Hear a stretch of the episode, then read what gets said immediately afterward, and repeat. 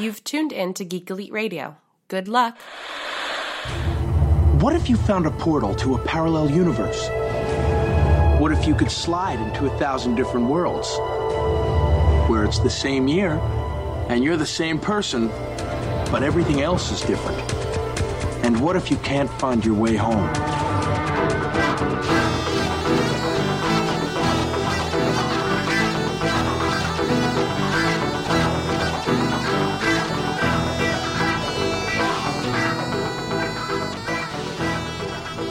So, back in 1980, no, no, no, 1986. say 18 1986, one young but still looking old Alan Moore came up with the storyline.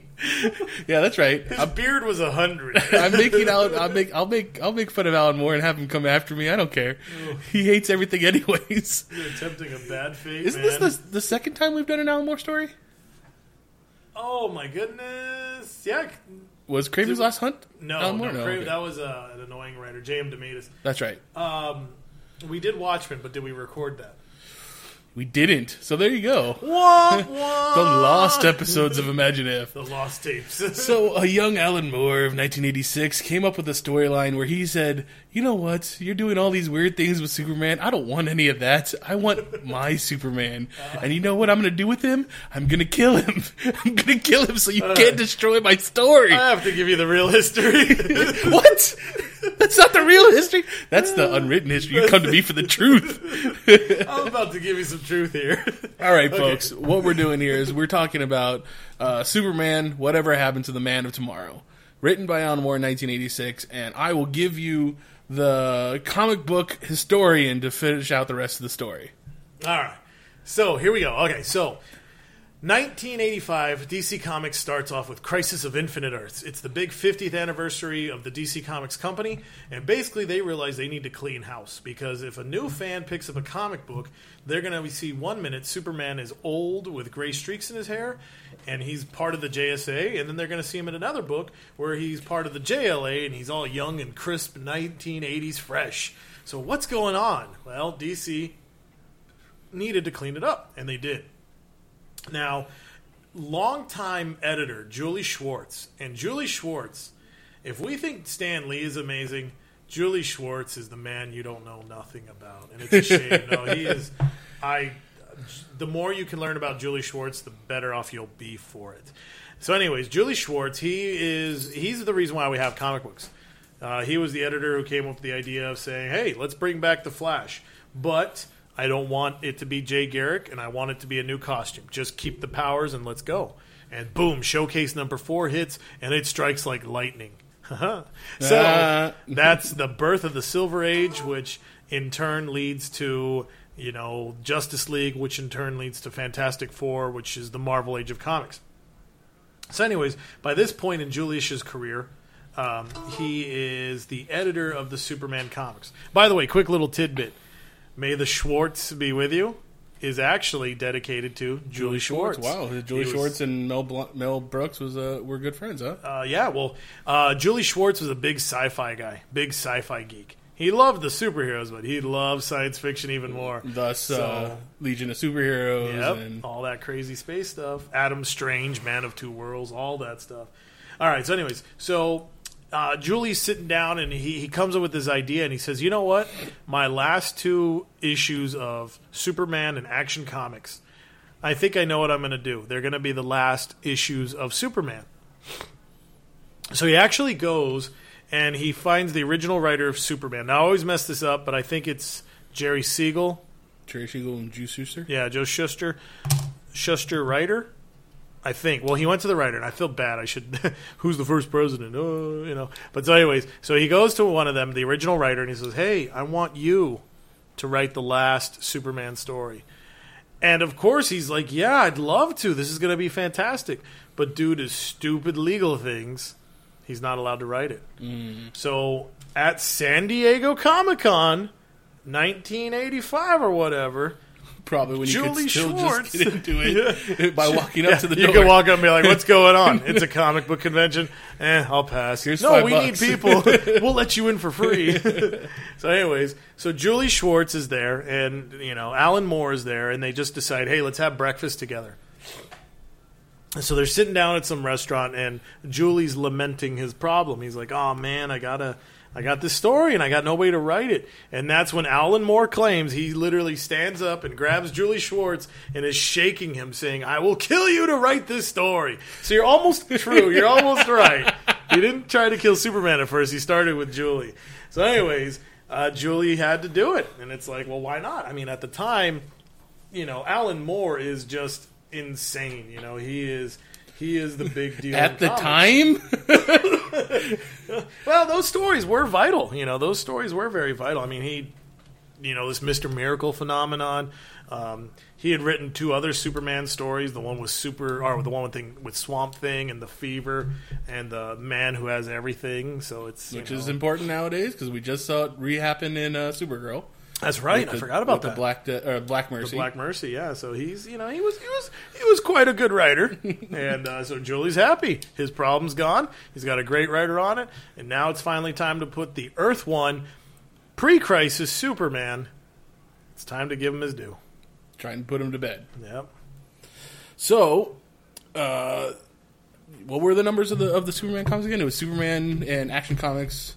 So we had part one was Superman issue 423 and Action Comics number 583. Now I know what you're thinking, fans at home, but DC Comics are only on issue 50, are only on issue 49. Don't worry, this is back when we used to com- when we used to believe in one volume as opposed to volume seven, issue one. And don't worry, we'll be getting back to that numbering soon enough. Yeah, one thousand's back on the radar, baby. Okay, so uh, in the storyline, go ahead and give us the gist of it. What what happens? So basically, we're we're at a point where it, it, it opens up, and it's several years into the future, in the 1986 future. So this is you know where we have flying DeLoreans. We still believe, and um, it opens up, and it's a beautiful little. Let me let me read this right up to you. So the opening lines are, "This is an imaginary story, which may never happen, but then again may." About a perfect man who came from the sky and did only good.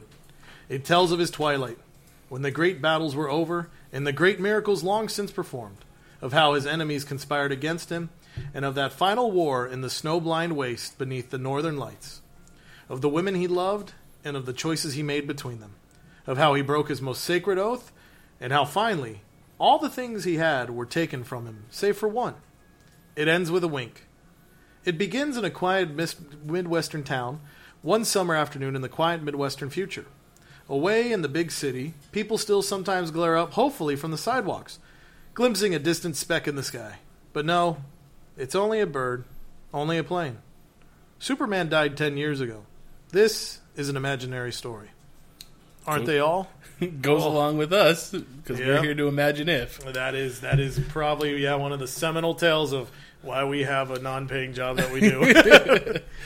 Okay, Um, so give us some of the, the bullet points. What first thing that happens is So Clark right Kent- off the or- bat, well, actually, you've got a Biz- uh, Bizarro going on Rampage, and he comes to the clu- conclusion. And he says, "Superman alive, me imperfect clone, me dead," and kills himself. And it's like, this isn't Silver Age goodness. What just happened? One day at the Daily Planet offices, this big jack o' lantern pops out, and it's Pete Ross, dead, murdered, and he's killed by the prankster and the the, the, the, Toy the, Man. toy man. And it's like, but those guys were more annoying than anything. They're not killers. And you know, this was an age where that's exactly the truth. So Superman starts thinking to himself, he's like, Well, not only did they- oh yeah, that's right. Not only did they kill P. Ross, they killed Clark Kent because they exposed the secret identity. right there in front of the cameras because Yep. Daily Planet was doing a new show also. Yep, GBS Communications had the Daily Planet and the television there. Clark Kent was an anchorman at the time, so yeah, that's right. So Clark Kent's identity is exposed, so it's to a point where it's like, well, I can't, you know, no point wearing the glasses anymore, right? and um, so, anyways, that's when you know Superman realizes, okay, something's going on, something massive is happening. So he takes his friends, uh, Perry White and his wife, Jimmy Olsen, Lois Lane, Lana Lang. He takes them all to his northern fortress of solitude up in the Antarctic, and you know he's realizing that okay, you know something something big is going to happen. And eventually it does. All of a sudden, this big dome appears above the fortress. Nobody can get in. So you have all the superheroes outside. You know, Green Lantern's hitting it with a giant fist. Batman's throwing batarangs at it. You know, he's hoping for that right spec. And nobody can get in there. And then all of a sudden, we have the Legion of Supervillains appears. Um, Luthor and Brainiac have merged into one. The Kryptonite Man. Just all these deadly super menaces are right there. And Superman has one moment. The, the Legion of Superheroes arrives, and it's a somber, you know, meeting. And Superman knows something's wrong, and it's also a bittersweet meeting because at that point in publication, Supergirl just died. So Superman's aware of this, and here's a young, hopeful little Supergirl, and she's like, "Oh, I guess I must be off on an adventure somewhere since I'm allowed to be here." And it's like, "Oh, if only you knew what that adventure was, Oh. the final frontier." Um, so, anyways, the Legion they give them a statue and they cheat because they're from the future, so they can't tell you everything. But it's okay. They give them this statue, and it shows uh, Superman in this weird pose holding up the um, the Phantom Zone projector. And so then they take off, and Superman realizes, all right, you know, things are going to get crazy. And he has this great conversation with Perry White, and you know, all of a sudden he realizes that you know I I, I made some mistakes. I, I wish I had done something more with you know my life. Um, you know what, what what could I have done? Or sorry, no, the Perry White conversation doesn't happen yet. The Legion they give him the statue, and he you know he's he's kind of ticked off at Brainiac Five because he's like, look, you're really smart, you know better. You know why aren't you helping me? What's going on? And then so they're like, basically, take the statue don't worry, we're helping you, and then they leave. And then it's it's an amazing panel. It just shows Superman sitting there in his fortress of solitude amongst all his trophies, and he's crying, and Krypto's right at his feet. Oh, just such a beautiful, sad image. So that ends part one. Part two opens now. It's the action, you know. So nobody's getting into the Fortress of Solitude. And by the way, this is all framed work with an interviewer coming to interview Lois Lane. And we find out she's now Lois Elliott Right. and so she's recounting the last days of Superman. to Tim Crane, who's a, a reporter for the Daily Planet. He's saying, uh, "Look, uh, it's it's the 10 year anniversary of Superman's death. Can you recount for the last few days of his of his life? Because we know that you and Clark Kent had a relationship, and we know that Clark Kent was Superman. So, we go ahead and uh, tell us what how wh- what you perceived of those last few days, since it is the anniversary. Ah, right, but there you go. Nice, nice. you got the reporter's name. I like it. So anyway, so uh, Superman and his friends have to stop all the menaces. So Jimmy exposes himself to the Gingold so he can be stretchy. Um Lana bathes in these mysterious waters, and she's almost like a superwoman esque person. So they go out there and they start fighting the villains. They basically snap Luthor's neck, but it's okay because brain or they yeah they snap Luthor's neck, but Brainiac still can control the synapses, so he's doing everything he can. Um, so the Brainiac kills Jimmy, and then all of a sudden the the Legion of Supervillains they electrocute Lana by taking away her superpowers. So now she's killed. Jimmy is dead, and you know this sends Superman off into a rampage. So we have this the, the sad moment in the book too, where Krypto sees the Kryptonite Man, and he knows this is going to be bad, and he just runs over there and mauls the Kryptonite Man to death. But in doing so, winds up killing himself. Because Kryptonite is just as deadly to Krypto as it is to Superman. Yep. So it kills him, and then once once Superman can tell all that, you know, it's like, wait a minute, I can't see Jimmy, I can't see Lana. He just heard Krypto scream, and then Lightning Lord is joking. He's like, "Oh, ha ha ha! You know, uh, why not throw me the woman so I can fry her the way I fried your other girlfriend?" And he's talking about Lois, but he's talking about how he killed Lana, Right. and then that just sends Superman to a point where he's like, "You hurt Lana," and he sends this hate vision that just burns off a portion of Lightning Lord's arm, and he's like, "Ah, let's get the hell out of here!" so the Legion of Supervillains they just flee, and then Luthor eventually, the body's beyond dead. Brainiac separates, dies in the snow, and that's when Superman realizes, "Wait a minute." Sorry. there's something bigger at stake here. And that's when Mr. Mxyzptlk appears, and he's like, "Oh yeah, it was me. You know, this whole time I was just manipulating things. I manipulate You know? everything behind the scenes to get you to this one point, and then he exposes himself for his instead of the, the version of the Mr. Mxyzptlk that we usually see with the funny little tur- Cute uh, little midget with a derby on his derby head. hat, yeah, Now he's you know these this evil demi goblin from the fifth dimension. and he looks it. Yeah, oh yeah, he's just brutal looking. And then now all of a sudden, Superman's got to fight this thing. And luckily, he has the statue. And then all of a sudden, he's like, "Wait, it makes sense." So he grabs the Phantom Zone projector, and you know, boom, he just appears all of a sudden. And you know, Mixie sees Superman. He's like, "Ah, there you are. Time to die, I think." And Superman's like, "That's right, Mxyzptlk. Time to die." And then finally, Mixie realizes what's going to happen, and he says his name backwards, shooting himself to the fifth dimension. But meanwhile, he's also hit by the rays of the of the Phantom Zone, and it just rips him to shreds, torn between two dimensions, just shredded. And that's when Superman realizes, like, I can't, I can't do it. I, I broke my code, my solemn oath. I, I can't do it. So he walks into the gold kryptonite chamber, and you know, with a smile, with a somber smile on his face, he walks in, realizing that he'll lose his powers. So all the other heroes show up, and you know, they take Lois and Perry White and his wife, and they take him back home. And that's how the story ends. And they're like, "Well, did you ever find the body? Did you see anything?" And you know, Lois is like, "No, I, I don't think so." And you know, and she says, "Even so." But as far as I'm concerned, Superman died in the Arctic. I was there. Notice So- the word Superman. so the reporter's like, "All right, well, that's a shame." And then you know, here here's Johnny. Here comes Jordan Elliott bringing in little baby Johnny, and you know, all of a sudden they're they're wishing the reporter off. They set little baby Johnny next to the fire, and he grabs a piece of coal and he's squeezing it. And we see little baby Johnny, Jonathan Kent, Jonathan little Kent- Johnny Elliott. Elliott, yeah. You know, he squeezes out a diamond. And then all of a sudden you realize, wait a minute, Jordan Elliott. Jordan Elliott. Jor-El. Oh, his father's names will live on. And sure enough, you know, as Lois and, and Jordan are about to go to bed, you know, you see Jordan closing the door and he's doing that famous Well, not Silver Age Superman wink. I was gonna say not only that, if you think of it as Jonathan Elliott is also it pays it pays homage to Jonathan Kent, but also uh, pre Crisis on Infinite Earths with uh, old or Golden Age Superman. His son's name was Joel, Joel Kent, Joel Jonathan L, Jonathan Elliott.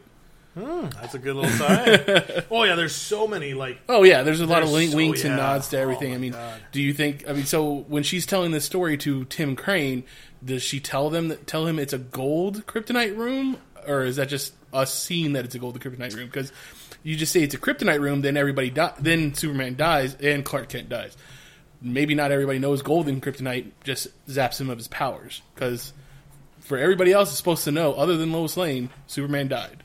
Yeah, that's a that's actually a good question. So let me flip through it real quick here. So let's see. In Lois's word in the narration, she says he turned and walked away in complete silence. I ran after him, calling his name. He didn't reply, and by the time I realized where he was heading, it was too late. And then for us, the reader, we see the door marked "Gold Kryptonite Sample Storage Chamber. Keep out." And she says, as he walked into the blinding golden light, he turned and looked back over his shoulder. He smiled at me, and I never saw Superman again.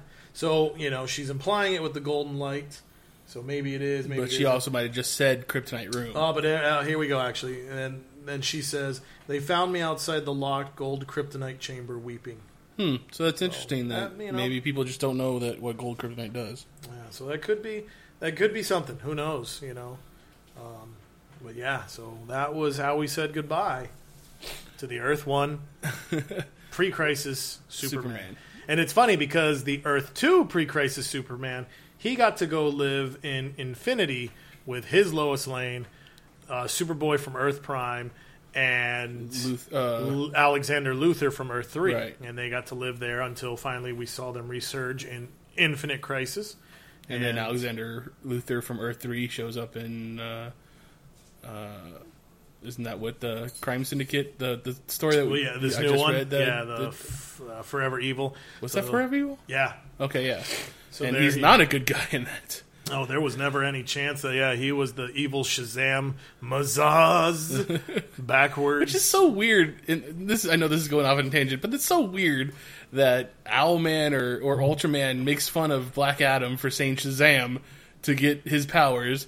And he even mocks the word Shazam when he has a guy on his Earth that says Mazahs to get powers. Well, see how we're making fun of Mazahs? Like that sounds stupid. Meanwhile, on you know, if Imagine on Earth 3 with Evil Mitch and Chris, they're like, where they just deconstruct stories. Like, that's so stupid. Fair enough. yeah. Okay, so then the challenge you put you put forth between for the both of us is to basically tell this story, but using Spider-Man, Peter Parker as the as the I don't know. You can't. I wouldn't say he's not the man of tomorrow. The Well, the- basically, the yeah. spider of webs. So I threw it. I, I threw it out there. I said, you know, whatever happened to the web webs or the webbed web slinger? the right. web slinger. Yeah. So whatever happened to the you know the webs the amazing web slinger? Okay, there you go. and so you know it's basically like all right you know let's say you were in charge and you were the one coming up with the final adventure of peter parker how would you have done So it you're saying I was at Comic Con 1984. alan and- moore shook you all night whoever long. the whoever the the editor at D, at Marvel at that time took me out to breakfast Yeah. and said, "Would you like to write the last story of Spider-Man?" He's complaining how he can't get Stan Lee to write it. That's what you were shaking them saying. I need to write this. Fair enough. So you threw out the challenge. I will. I will throw out my first reveal of of my char- of one of my characters. Uh, since we have it's Spider Man, I will say the reporter that is coming to um, interview. Uh, I put Mary Jane at this point. I agree. Yeah, no, Okay, that makes sense. I mean, I I don't know if Gwen Stacy had died in 1985 yet. she was. Yeah, she was dead. She was already dead. Okay, so Very dead. so Mary Jane is is was the one that was uh, married to Spider Man at that time, and he uh, a young cub reporter of the name of Phil Urich, Ooh. the the nephew to Ben Urich. yeah, nice. You know, and and if you know your Spider Man comics, he eventually does become a character in himself. He's a, a Green Goblin, Yep. but the good Green Goblin. Yep. So. Not that good and Green Goblin should ever go together, but he is. But he is. good- He found a suit. He found a glider. He found a but purpose. He, but he he fought crime instead of committing crimes. Uh, so for a while. For a while, till he went crazy, right? Yep, yep. And then he became a bad guy. Because Green Goblins. That's all you do because brand new day. So Phil Urich is is uh, my reporter. Did right, you did like you come up with a reporter? Honestly, I, I you know, I, I- I play off with a little bit of a, you know, I had um, Steve Lee Okay, come into interview, which is a throwback to Stan Stan Lee and Steve Ditko. nice. I So like I, it. I It's- thought it'd be a cute little, you know. yeah, because Tim Tim Crane isn't a character that actually exists. Yeah, he's. I, I don't know. I'd be interested to find out what does that name mean. You know, what does that mean? True, it could have been like Alan Moore's friends or something as a, as Yeah. a child. Mitch Papaya comes to interview. There's my little shout out. So at the beginning of my story, uh, Spider-Man or, or Peter Parker working at the Daily Bugle gets a gets rep- hits. There's reports. Uh, uh, Z- Venom is is robbing a bank, you know, and so he uh, he dons the webs, shoots over there, and expecting to see a bunch of destruction and and death and everything. You just see, um, what's uh, who's in Brock? No, Eddie Brock. Yeah, that's Yep. right. Eddie Brock is just sitting there. There is destruction around him, but he's just he's contemplating. He he, he doesn't understand what, what what he's done with his life. He, he had all the best intentions, and they haven't gone nowhere. And at that point, he kills himself Woo! because being a good Catholic, he you know he he, he didn't Yeah. he didn't amount to what he was supposed to with the, with this Venom suit. Suicide's the answer. Well, no, but I like it because he he did that. I mean, that's Right. comic canon. You know, that's why he has the Venom suit. Mm-hmm. No, I like that though. I like that. All teasing aside, but I like that.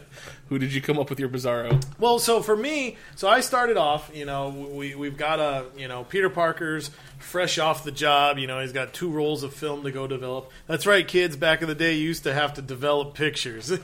so my reporter comes over to Mary Jane Mary Jane's house, and I was torn on a last name, and I thought about Riley, but I don't think it works as well. So I'm going to go with Mary Jane Murdoch. So, Really? Yep, Mary Jane Murdoch. So he, he knocks on the door and he's like, "Hi, is this Mary Jane Watson Parker?" And she's like, "Oh, that used to be me. I'm Mary Jane Murdoch." Okay, so she's you know the same thing. It's ten years after the death of Spider-Man, and so she says, "Yeah, I remember when it all started going down." And so there's a big situation going on, and there's a Spider-Man on a rampage, and it's like, wait, what?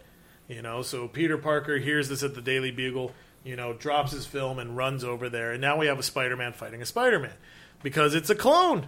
This is the Spider clone, right. You know, There's so, a whole saga of clones. Yep. So you know, and and, and this So is it, one, is it Kaine? um, no, this would actually be. This is just straight up like it, it's it's because again, this is you know 1986, so we didn't have a lot of those characters, but we did have the Spider clone. So this one would just be that. It's it's a Spider clone, and you know it's it's basically a mouthpiece for the Jackal, you know, and so all of a sudden you know we see that Spider-Man take its mask off. And that's how we get the exposure of the secret identity too. Ooh. So all of a sudden, you know, here's this Peter Parker clone, and it takes off its mask, and you know, it just kind of like dissolves, melts, you know, because it's a clone. And Spider Man's sitting there, and everybody's kind of looking, and they're like, "That was a weird coincidence." And you know, so that's that's how we have that death. So the, the, the clone reveals itself to be Peter Parker and kills itself. And then it's like, okay, but you know, luckily, you know, J. Jonah Jameson's like, ah, you know, this is bull crap. You know, who really cares? And so that's what I would have had. That would have been mine. I just straight up use a spider clone, and it throws it out there. And that's where the, the basically because the jackal, the jackal always kind of maybe had like a bit of a gentleman's agreement. You know, even though he knew it was Peter Parker, he never put that identity out there. And this time, he's really baiting him. He's really baiting him. So that's going to be that opening salvo. So that's that part. Did you want me to keep going, or did you want to go from there? I'll, I'll go from there since you Okay. did the reveal of Spider-Man. Yep. Um, so, uh, and I, I forgot to give my Mary Jane is, is Mary Jane Franklin, but Oh, nice. we'll get to that. So we have uh, you have the prankster and Toyman are the ones that reveal to the world that Superman is Clark Kent or Clark Kent is Superman. In that storyline, you have the two boxes. You have the, the small boxes of the of the toy Supermans that shoot the lasers and, and take take out Clark Kent's suit, which shows the Superman suit underneath. And then you have the big box that has uh, Pete Ross in it. Correct? Yep, yep. Yeah, Pete Ross Exactly. which is a friend of Superman's and probably the one another person that knew who uh, Superman was or that Clark Kent is Superman.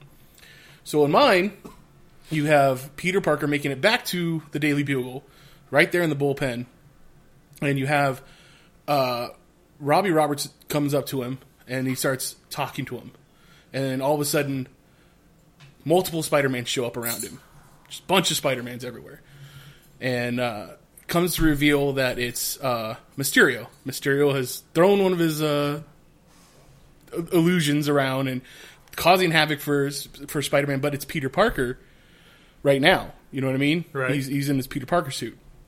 So from there, uh, the, he has to start fighting because all these people are in danger Yeah. and his his spider senses are going crazy. So as he's doing all this, he's jumping around. However, no one else sees the Spider-Mans. It's just him jumping Oh. around in the bullpen doing Spider-Man stuff in his Peter Parker outfit. Nice. And once you get to uh, like the reveal of of uh, that he's actually on top of he's on a ceiling and there's no one around, you get Robbie Robertson who's sitting next to a closet, opens up the closet door, and the real Robbie Robertson falls out, and the Robbie Robertson that's been talking to him is actually the chameleon. Ooh. So the prankster and the toy man have been taken over by the Mysterio and, and the chameleon I like that. All right. to cool. expose Peter Parker as. Oh. as But the harsh Spider-Man. part, we lose Robbie. right? He's dead. Oh. oh, okay. All right. So my my twist on that.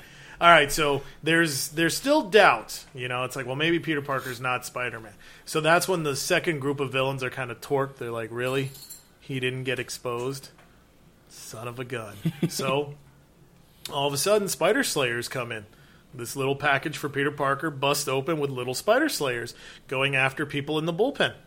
So Spidey, Peter Parker has no choice. I got to do it. I got to save my friends. I got to save these people. So Alistair Smythe is the one who puts out, you know, that that puts out the little tiny toys that force Peter into action. So costume be damned, You know, he's jumping around, and of course, his clothes get burned and decimated, and we see that you know there he is fighting crime in an unmasked Spidey suit. So there's no doubt now. You know, he was suspect. Now there's no doubt. now the sad part, the big box with a big old spider on it. All right, you know, and Spidey's spider sense is of course going nuts, but he's got to open it anyways. And he opens it and comes to find Flash Thompson inside. Ooh, childhood friend. Yep, I Just figured like that's Pete the Ross. next best thing to Pete Ross. And in that happening, who set that up? That was Mysterio. Except this time, it is not. Yeah, I, I was laughing. There's going to be some parallels, I'll bet. But I was laughing because, you know, this Mysterio is finally, like, he's playing for real. Mm-hmm. So this is where we have, like, they kind of had the last stand of the Daily Bugle. And I'm going to tie that in with, um, oh, what was his name? The. Um, Metallo, but mm-hmm. this is where Mysterio totally does it, and he's got the Daily Bugle is just falling floor by floor by floor by floor. So Pete's got to do the ultimate hustle here. He's got to take all these people out of there and, and save them all. Wow. And so now the Daily Bugle's destroyed, and of course, you know J. Jonah Jameson is like, "You freaking menace." This is all your fault, Peter Parker. I took you in as my son, and you know he just gives him the thrashing of his life. So that's how I would have had that part play out. So of course, you know, Pete does it. He beats the crap out of Alistair Smythe, beats the crap out of Mysterio, and throws him away. Now, if you're keeping count, that's three villains. Why? because something sinister might happen when we get to six. Oh, I didn't even think about that.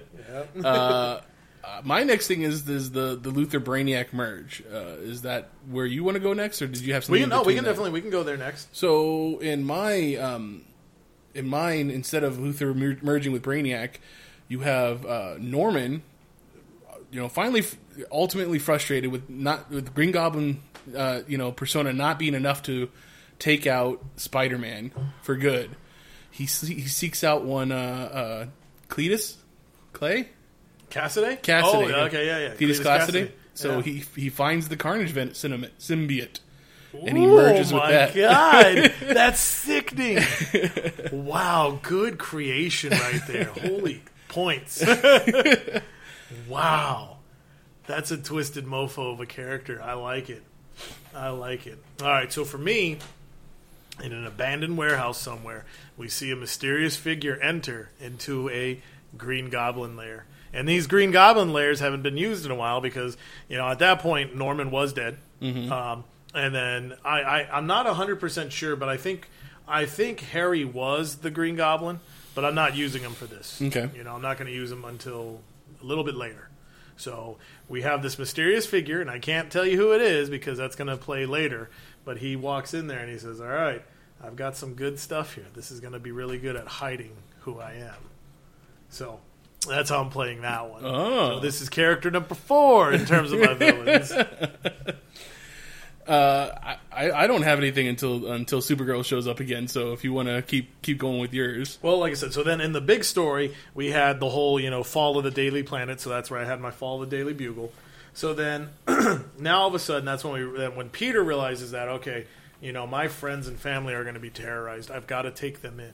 So you know, his identity's out there. So it's public knowledge that he's with Mary Jane. So he's got to take Mary Jane. He takes Joe Robbie Robertson. He takes uh, J. Jonah Jameson, Aunt May and you know uh, those were really about the mainstay characters I think I would use. Well, no, I would take Betty Brant, I guess, but not that it would matter. Now the tough part for me was there is no Spider-Man Fortress of Solitude. You know, and does he take him to Avengers Mansion? Well, no, because the He's Avengers, you know, he's not at an that Avenger. point, no. And plus, you know, you don't want the Avengers there to take all of this. So basically, I guess for lack of a better term, he's like, "Hey, we're all on the run." You know, so he just he just takes them out wherever they can, and they're constantly kind of in travel. You know, hotel rooms to, you know, to whatever the next best thing they can do. I think uh, not to cut you off, but my my my fork there would be that he would take him to the Baxter Building. I think he has I a, thought about that. A good enough friendship with Johnny and, and the Fantastic Four that he would. I, I'm not saying he's taking all those people either. I would be just Mary Jane and, and Aunt May. Yeah. Well, no, and I agree. And I thought about the Baxter Building just because it's a good choice. But again, I was like, well, shoot. you're going to have the Fantastic Four there. You know, so does it just one of those things where it's like, well, you know, I've got my secret access card. Conveniently, the Fantastic Four in the negative zone, nobody can call. so okay, I'll steal it. I'll steal it. So all right, fine. He takes them to the Baxter Building. Oh, no, you know, can have 'em on the- no, I'll, oh, I'll. I'll, I'll take that because the run. You know, who's going to care about some, you know, stupid hotel room getting destroyed, you know. but there will be a big moment where we do see Aunt May's house get destroyed. Mm-hmm. That's a very vital moment because that's when Peter realizes, wow, these people are playing for real. They're not playing around. So yeah, okay, I like that. No, so they're going to be there, you know. Now in this part, we're we're finally at that point where the Legion of Superheroes appear, you know, and they're like, all right, here we are, here we are, we're here. And of course, you know, with the idea of the Spider Verse playing out, I thought that'd be cool. So I um Spider-Man 2099 shows up and he's going to basically be the farthest line of Spidey down the road. And you know, and I, I don't want to steal your idea, but we've we've already crossed ideas. So, but he shows up with um, Ben with with May right with May May Day, Right. you know, and so this is that bittersweet moment where it's like, oh my god, I'm I'm gonna be a father. My my daughter's gonna inherit my legacy. This is awesome, but at the same time, this is horrible, you know, because it's like what we're going through and all these things. And you know, Miguel is like, well, Miguel O'Hara, who's Spider-Man 2099, he can't necessarily be like, look, I can't tell you the out because you have to go through this in order for Mayday to happen. But he says, you know, don't worry. And he's like, I need to give you this, um, you know, the, these special lenses. And he notices that the lenses change color a lot. You know, and it's like, well, they change. They change when I get towards certain things. They kind of mimic that ability. That's weird.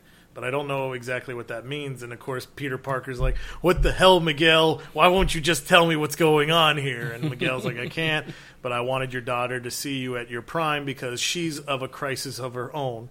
You know, she feels like she's about to do the classic throw the costume in the trash can and walk away in the rain, but she needed to see her father was a hero at one point. So then they vanish. And you know, of course, then we just got Spider-Man sitting there crying, and you know, he's got those those special eye lenses. What do they mean? And there you go. So that ends my first issue.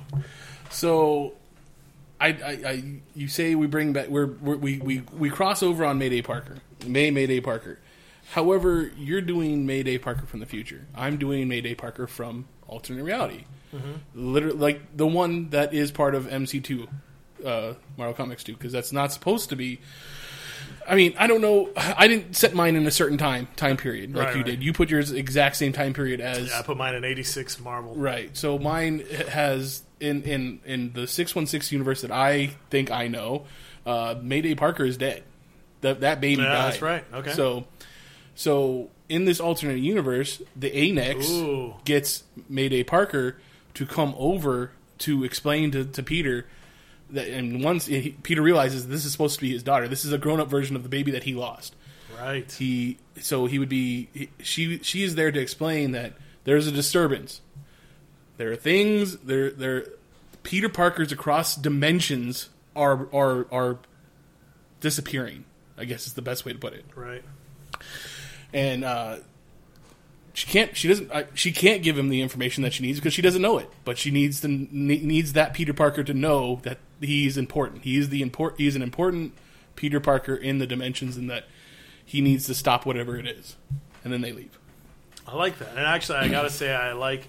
I think your bittersweet moment is is is better. I like that because you know it's it, with my May Day, It's hopeful that okay, we'll have this someday. Yours is that reminder that we won't have. This. won't have that, yeah.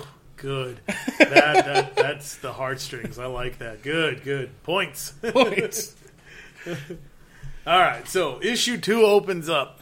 You know, Peter is putting the, the, the Baxter building on massive lockdown. We don't want anything going on at all. And sure enough, here comes some big old spider slayers landing down. And we're thinking to ourselves, okay, well, what's going on? You know, why is this happening this way? And then, of course, you hear the goblin glider and that classic laugh. and Doc Ock steps out of one of those spider slayers. So that, by my count, is five and six. Ooh. Uh oh. Uh oh, big time. Big time. Big, big villains. So that's when they realize, okay, you know, it's it's about to happen. And Doc Ock, you know, he's to a point where he could care less. And this Green Goblin is just as crazy as Green Goblins are issued, except for Phil Urich for a little while. So, anyways, we see them show up, and you see Spidey trying to do his best to lock it down. Now, this is where I'm going to take a neat little cue. Why could the heroes not show up to help? That's because once Doc Ock got in the building, he transports the the Baxter building into the negative zone. Ooh. So that that's my little dome over the Fortress of Solitude. Why no other hero could come in? Because at this point, we don't know where the Baxter building is. We know it's the fan or the negative zone, but But no we one don't necessarily would. get that. So they can't like, oh crap, where did it go? How do we track this? And Reed is, you know, he's out of Wi-Fi. He can't hear anything. so that's what I've got going on there. Go for yours. What do you got? Okay, so at this point in, in the the, the uh, man, whatever happened to the Man of Tomorrow story, you you would have uh, what did you say was was happening? Uh, you'd have uh, the the Legion of yeah, so yeah, you got the Legion right? of Supervillains. They, they've And- come. but yours is the Sinister Six. Man. Yeah, so I'm I'm playing up the six. So I would have, uh, I, I have, I guess I, I don't know.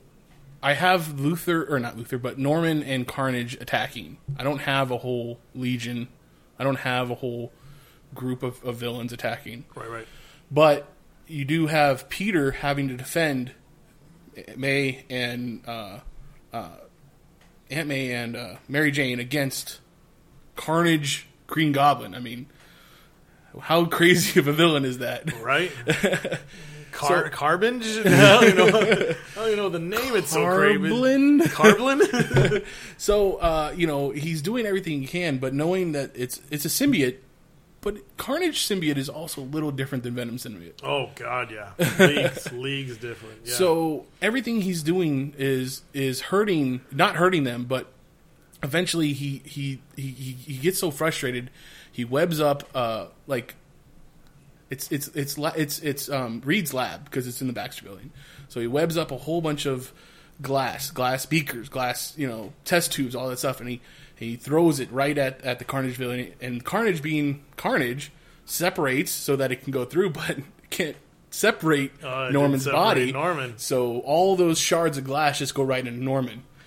And that's when you have the death of Norman but Carnage is still hosting that hosting body, that yeah. body, yeah. And I like that because that's how normally Norman originally died. He had the Goblin glider impale his chest, into his chest. So that's kind of cool. That's that's a neat symmetry. I like that. So, uh, I mean, that's basically where I'm at there.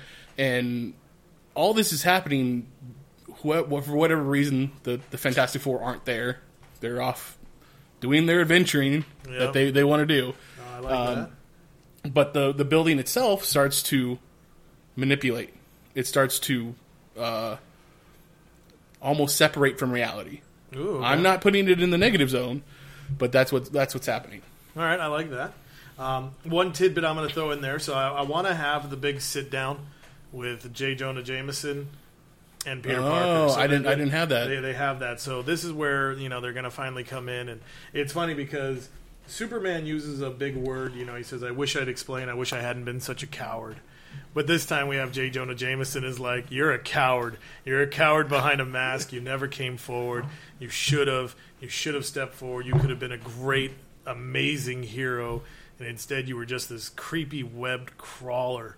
You know, you've ruined my company, my legacy, and you're not even going to have a legacy that comes out of this. So it's kind of like a real sad, bashing moment.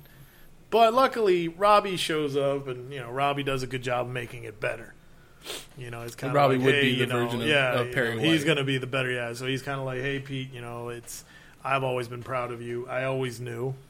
Yeah, you know, his reporter's Wood and Robbie, yeah. You know, and even Jonah himself, but you know, Jonah's a little weird. So I would all I would always say Jonah in the very back of his mind knows, but he'd rather be the the the voice that that puts down Spider Man. Oh, yeah. Whereas whereas at the same time bring up Peter Parker. Yeah, exactly. But uh, you're going to see why in a moment. Oh, Yeah. Yes. go keep going. So anyway, so you know, Pete and Robbie have that big moment, and then of course, while everybody's sitting around trying to figure out what they can do, you know, MJ and Aunt May are kind of in hiding.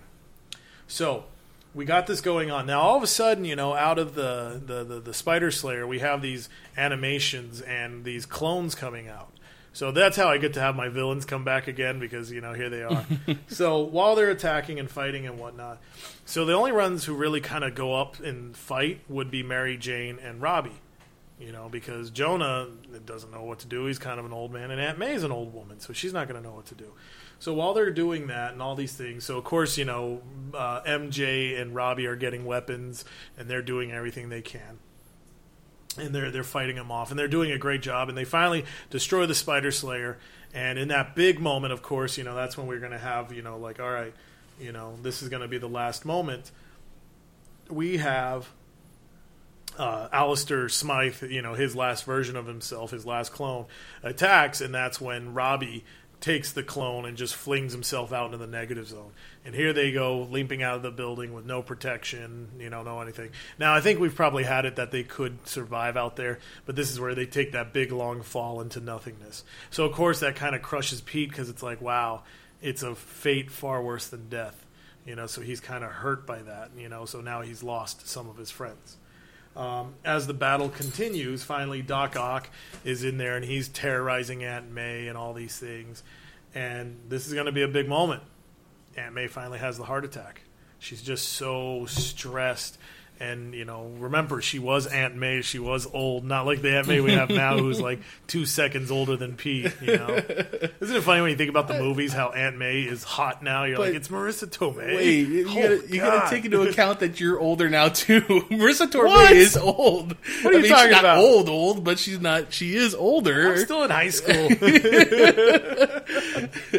Tom Holland is pretty young compared to where Spider you are Man now. became a kid. He's younger than Tobey Maguire. no, that's true, and I, I get you there. But anyway, so yeah, Aunt May finally finally dies, and this is what sends Spidey over the edge. He just beats the crap out of Doc Ock, rips the arms and all that off, and then he turns around to his surprise, and who does he see?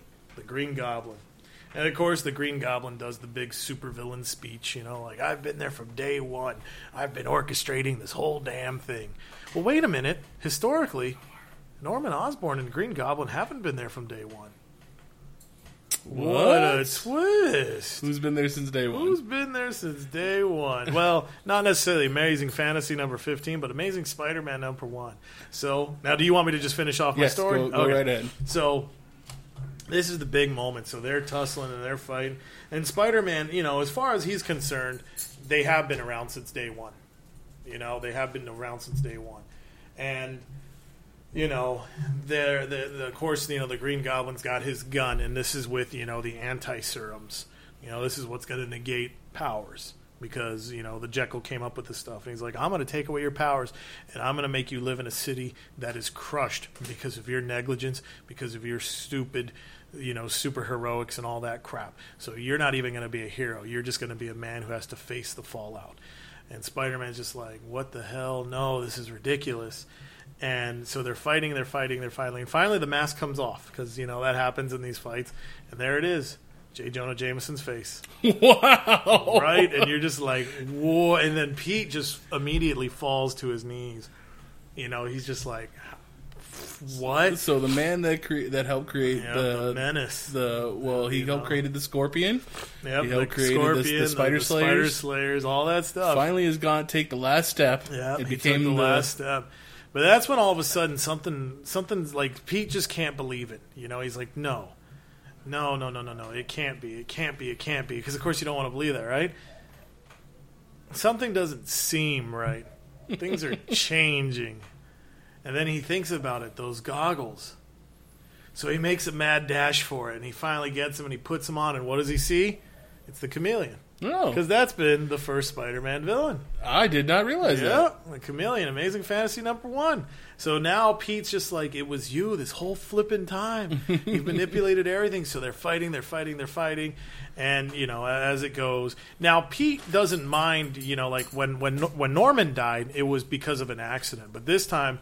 The whole stress of it, losing Aunt May, watching Robbie die, you know, the Daily Bugle's destruction, his identity exposed, finally something does get to him and he doesn't realize his own strength and he does he just savagely beats the chameleon to death and that's when he finally realizes like oh i'm not heroic like i thought i was and that's why mayday had to come because she had to see spidey at his last heroic moment So that's where that, that whole thing comes to. And he realizes that. He was like, wow, that's what that gift from the future was. And he realizes that I, with great power comes great responsibility, and I haven't acted responsible, so I don't deserve great power. So, you know, with, with the looking back at MJ, you see him zap himself with that serum. Now he no longer has powers. And all of a sudden, you know, the Baxter building kind of goes into like full alert, full alert, and it's, you know, and it's teleporting itself back to New York proper. Well, what happened? Where did Pete go? Did he make it? Did he not make it? And Mary Jane's the only person in there, and, you know, she's there, and, you know, she's pretty much the only survivor. So what happened? And she says, all I saw was he injected himself, and I didn't find him. You know, I don't know if, and of course, to, add credit to the story because I didn't have the Baxter building, I would have parts of the building are missing. So maybe he fell out, or maybe he just didn't make it with the parts of the building that came back. So she doesn't know. So Peter Parker, Spider Man, died that day. And here we are 10 years later. And then, of course, you know, her husband comes home. Now, this is going to be the tough part. And I, I wanted to decide on a name. And I guess the best thing I could come up with was here comes Ben Murdoch. You know, and he walks in. he's just like, "Eh, are you talking about that egotistical teenage hero? What a what a punk!" You know, that J. Jonah Jameson was right. God rest his soul. There was a true hero that never got a fitting end. And so they take off, you know, and the reporter's like, "Wow, well, thank you for sitting down, having this report with me." And then, of course, you know, here comes, you know, Ben back into the room with their daughter Mayday, you know, and and it's all cute and whatnot, and you know, and she's got her little toys, but you do see, you know, she just miraculously bends like a piece of metal, and it's like, wait, how does a baby have super strength? And, Oh. you know, then MJ brushes off the reporter. They call it a night, and there we see Spidey. You know, and and, and I, I kind of I, I think it'd be funny, but it wouldn't make sense with the powers. But when you see the door closing instead of the wink, you kind of see the head popping down from the top, kind of like in a little Spider-Man fashion, where he's, you know, because he can stick to walls, he's popping his head. But it wouldn't make sense with the power, so I'd probably just steal the little wink and, you know, there he goes, winking away, and it's like, all right, I've I'm not Spider-Man anymore. I get to finally live the life I want because I have a different responsibility because I have different powers. Okay, well, it's pretty good. Uh, I like I liked the chameleon twist there at the end. I was, uh, I mean, I used him earlier on, but uh, uh, I think uh, you know, as as a as a big reveal, that that works out pretty well. Yeah, well, it was just it was tough because you know Migs, Mr. Mxyzptlk, you know, like how do you how do you top that? You know, how do you do that's that? pretty hard. And it's funny because it's like definitely I'd say Mixie is like the number three villain. You know, because it is. It's always been Superman Brainiac, Mm-hmm. and you know, here's that one. And so I thought to myself, well, Chameleon, he was the first. He was the first villain, and you know, and he has screwed Spidey over. Like I remember, you know, there was one where it's like, you know, the Chameleon was like, oh, well, let me make this Spider-Man suit, and he's got a web gun, and then he goes in, and he's cashing all these checks that Spider-Man should have got, and so he's always been a pain in the neck, and you know, he he never really was deadly, deadly, but this is that moment where it's like, all right, it's it's for keeps. Because that's what happened to the Web Wonder. So, uh, as where I left mine off at was, uh, you know, Carnage is still alive, but the but Norman is dead underneath, um, which you know will will last for a little bit, but not too long because he, it is a symbiote. It needs a, a live host, uh, and but so at that time he um, it, it starts to it starts to uh, thrash out, you know, because it's Yeah. dying, yeah. and one of the the tendrils, whatever you want to call it, gets kills Mayday or not Mayday, uh, Aunt May. Ooh. So there goes Aunt May. God, I at least gave her a heart attack. You're a savage. Oh no. you pierced her. Yeah, that's right. Got her right her against the, the, wall, didn't you? Uh, so, in his fury of of anger, he he grabs the most toxic chemicals he can find and in uh,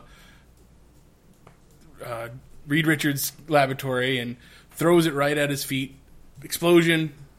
Thus, ending of Carnage Ooh, nice. So yeah, he just destroys that symbiote All right. altogether.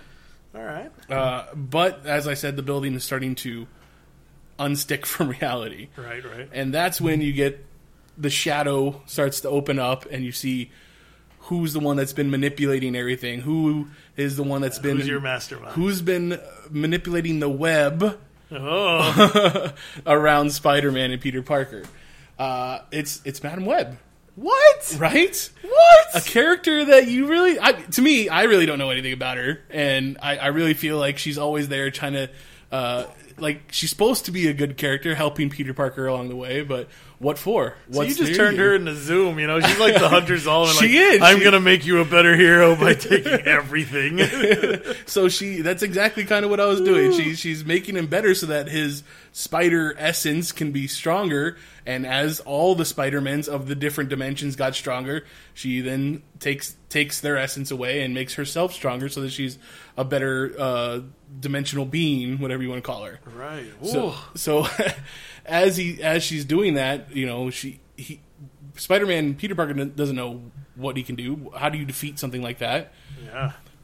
Literally having to steal from uh, from the the whatever happened to the Man of Tomorrow. He he opens a negative zone uh, portal, but right in her chest Oh, what is with you in this? because I feel bad for the guy who's got to draw this because you're like everybody dies in the chest. it's true. I guess I, I come up with something better, but no, but I like it. It, it, it. You'd have to split her, right thing. so but you can't she's constantly with it she's so she's almost like she's in a state of of being alive and being dead at the same time Right, because there's a portal opened up in her chest but she can't do anything about it so her power being you know extra dimensional and there's a fact that there's a portal it starts to create a singularity in the room Ooh.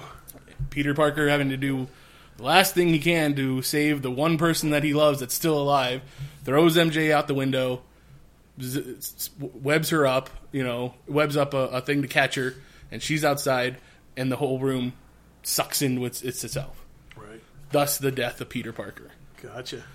Later on, when she's telling the story to uh, Phil Urich in my storyline, uh, that's when uh, her husband Riley Franklin shows up, and you know, using kind of the Ben Fr- Ben Riley story story name that he already had, it's Riley Benjamin Franklin. You know, so All right.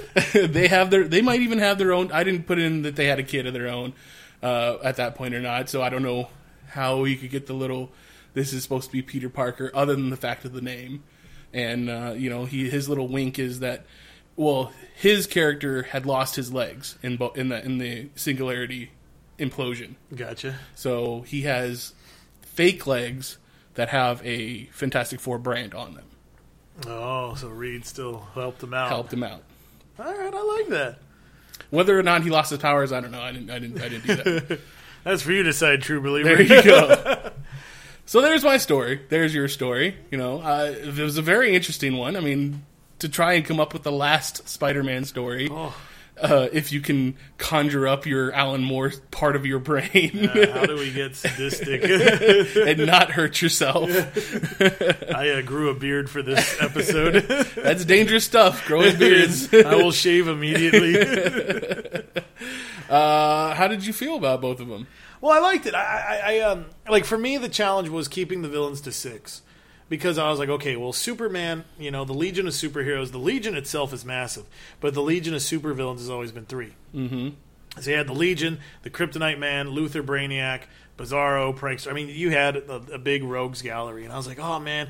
And there were there would have been so many great moments. You know, how does how does the Scorpion bite it? And I was thinking about those. I was like, oh man.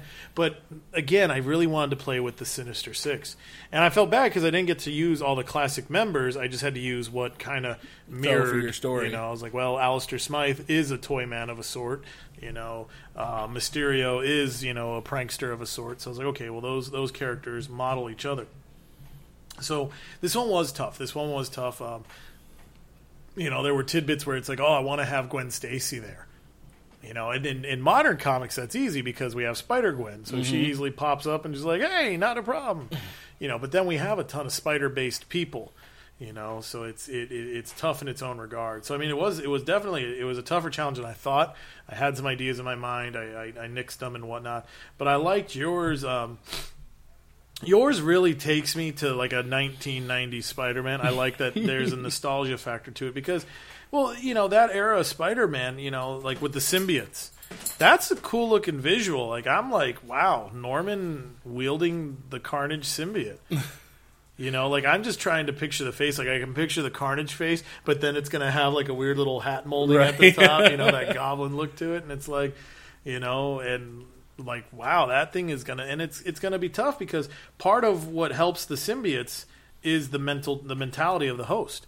You know, that's why Carnage was way deadlier because Cletus Kasady was a serial killer, and Eddie Brock was just an angry guy. Yeah, it's just So kind of I mean, can you imagine putting or yeah? So putting that in Norman, who is both those things, whole, wow, you know, and then you got Goblin formula, and you know that's something you can play with too. You know, like well, how does the go- the Goblin formula inside the body affect the nature of the symbiote? Because true. I remember there was a what if where they had like, what if the symbiote possessed the Silver Surfer? Oh, we're done. or We're cosmic. done. Yeah, the power cosmic latched on to Carnage. Well, you know, I did have I did have a moment there in my story where I thought maybe I would do the um, uh, the psychosis of of of Norman Osborn with the power of the, the, the Green Goblin serum behind it was too much for the Carnage to symbiote even. Like to the point where the Carnage symbiote would be It like just implodes I itself. can't take this. it just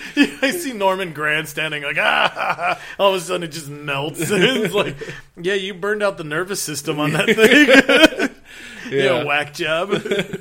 Um, I will say I didn't see Madam Web. I didn't see that coming you know and that's neat because it does take you know because I eh, you know comparing it to Zoom but I I find that flattering I hope you find that flattering cause, Oh, I mean, I, you I wasn't. I didn't take it as an insult. yeah, but I, I think that's neat, and it's like, well, okay, if we're talking Spidey's across the universe, the, the multiverse, all Right. that fun stuff, it's like, yeah, you know, and it typically comes down to it's our Peter Parker's the best Peter Parker. of course. So yeah, so it's like, all right, you know, she's got to like toughen him up. She's got to, you know, like, yeah, you, you know, because could you imagine? Could you imagine a Spider-Man without an Aunt May? no. You know, and it's like, I mean, what, what, did what would he do? what if if if Aunt May had died instead of Ben Affleck or Ben Affleck, Uncle Ben? Uncle Ben Affleck died. Was he better off for it? I don't know.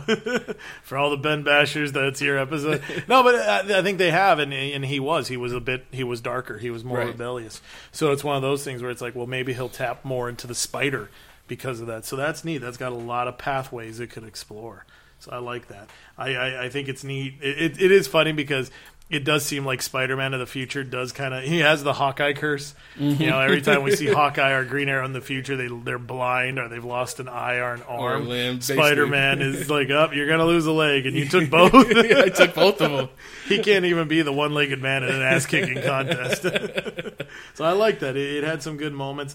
Um, your Robbie death was way. That's awesome. I, I not that I'm saying I want to kill Robbie, but I mean that would have been like that. To me, it's like there's a couple of deaths that matter in the Peter Parker world that we've met. You know, after he became Spider-Man, and Robbie would be the biggest one. Like that's to me, that's Commissioner Gordon. You know, Robbie Right, is Commissioner yes, Gordon. So definitely. when he sees that box open, I think right there you really do have the death of Peter Parker, not the death of Spider Man. That's the death of Peter Parker Mm-hmm. right there. So that's that's a big touchstone moment. So I liked that. I thought that was really cool. Well, uh, thank you. That's that. That's our stories, folks. Um, it's my turn to throw out a challenge then. Dun dun dun. Uh, and yeah, as always, mine's are mine are a little bit more uh, uh, on the newer side of storytelling. you trying to call me old here? No, no, I'm not trying to call you. old. I'm just I'm just Silver you- Age. You know, you know more of the Silver Age than I do. I, I think me pulling out Kraven's Last Hunt the last time was probably the, the oldest story that I could have thrown out there, and come to find out, I didn't even know that story. That's the first story you picked that could vote. Uh, so I'm going with the newer story still. I am going with uh, House of M. How how would the House of M fall out in uh, the DC universe?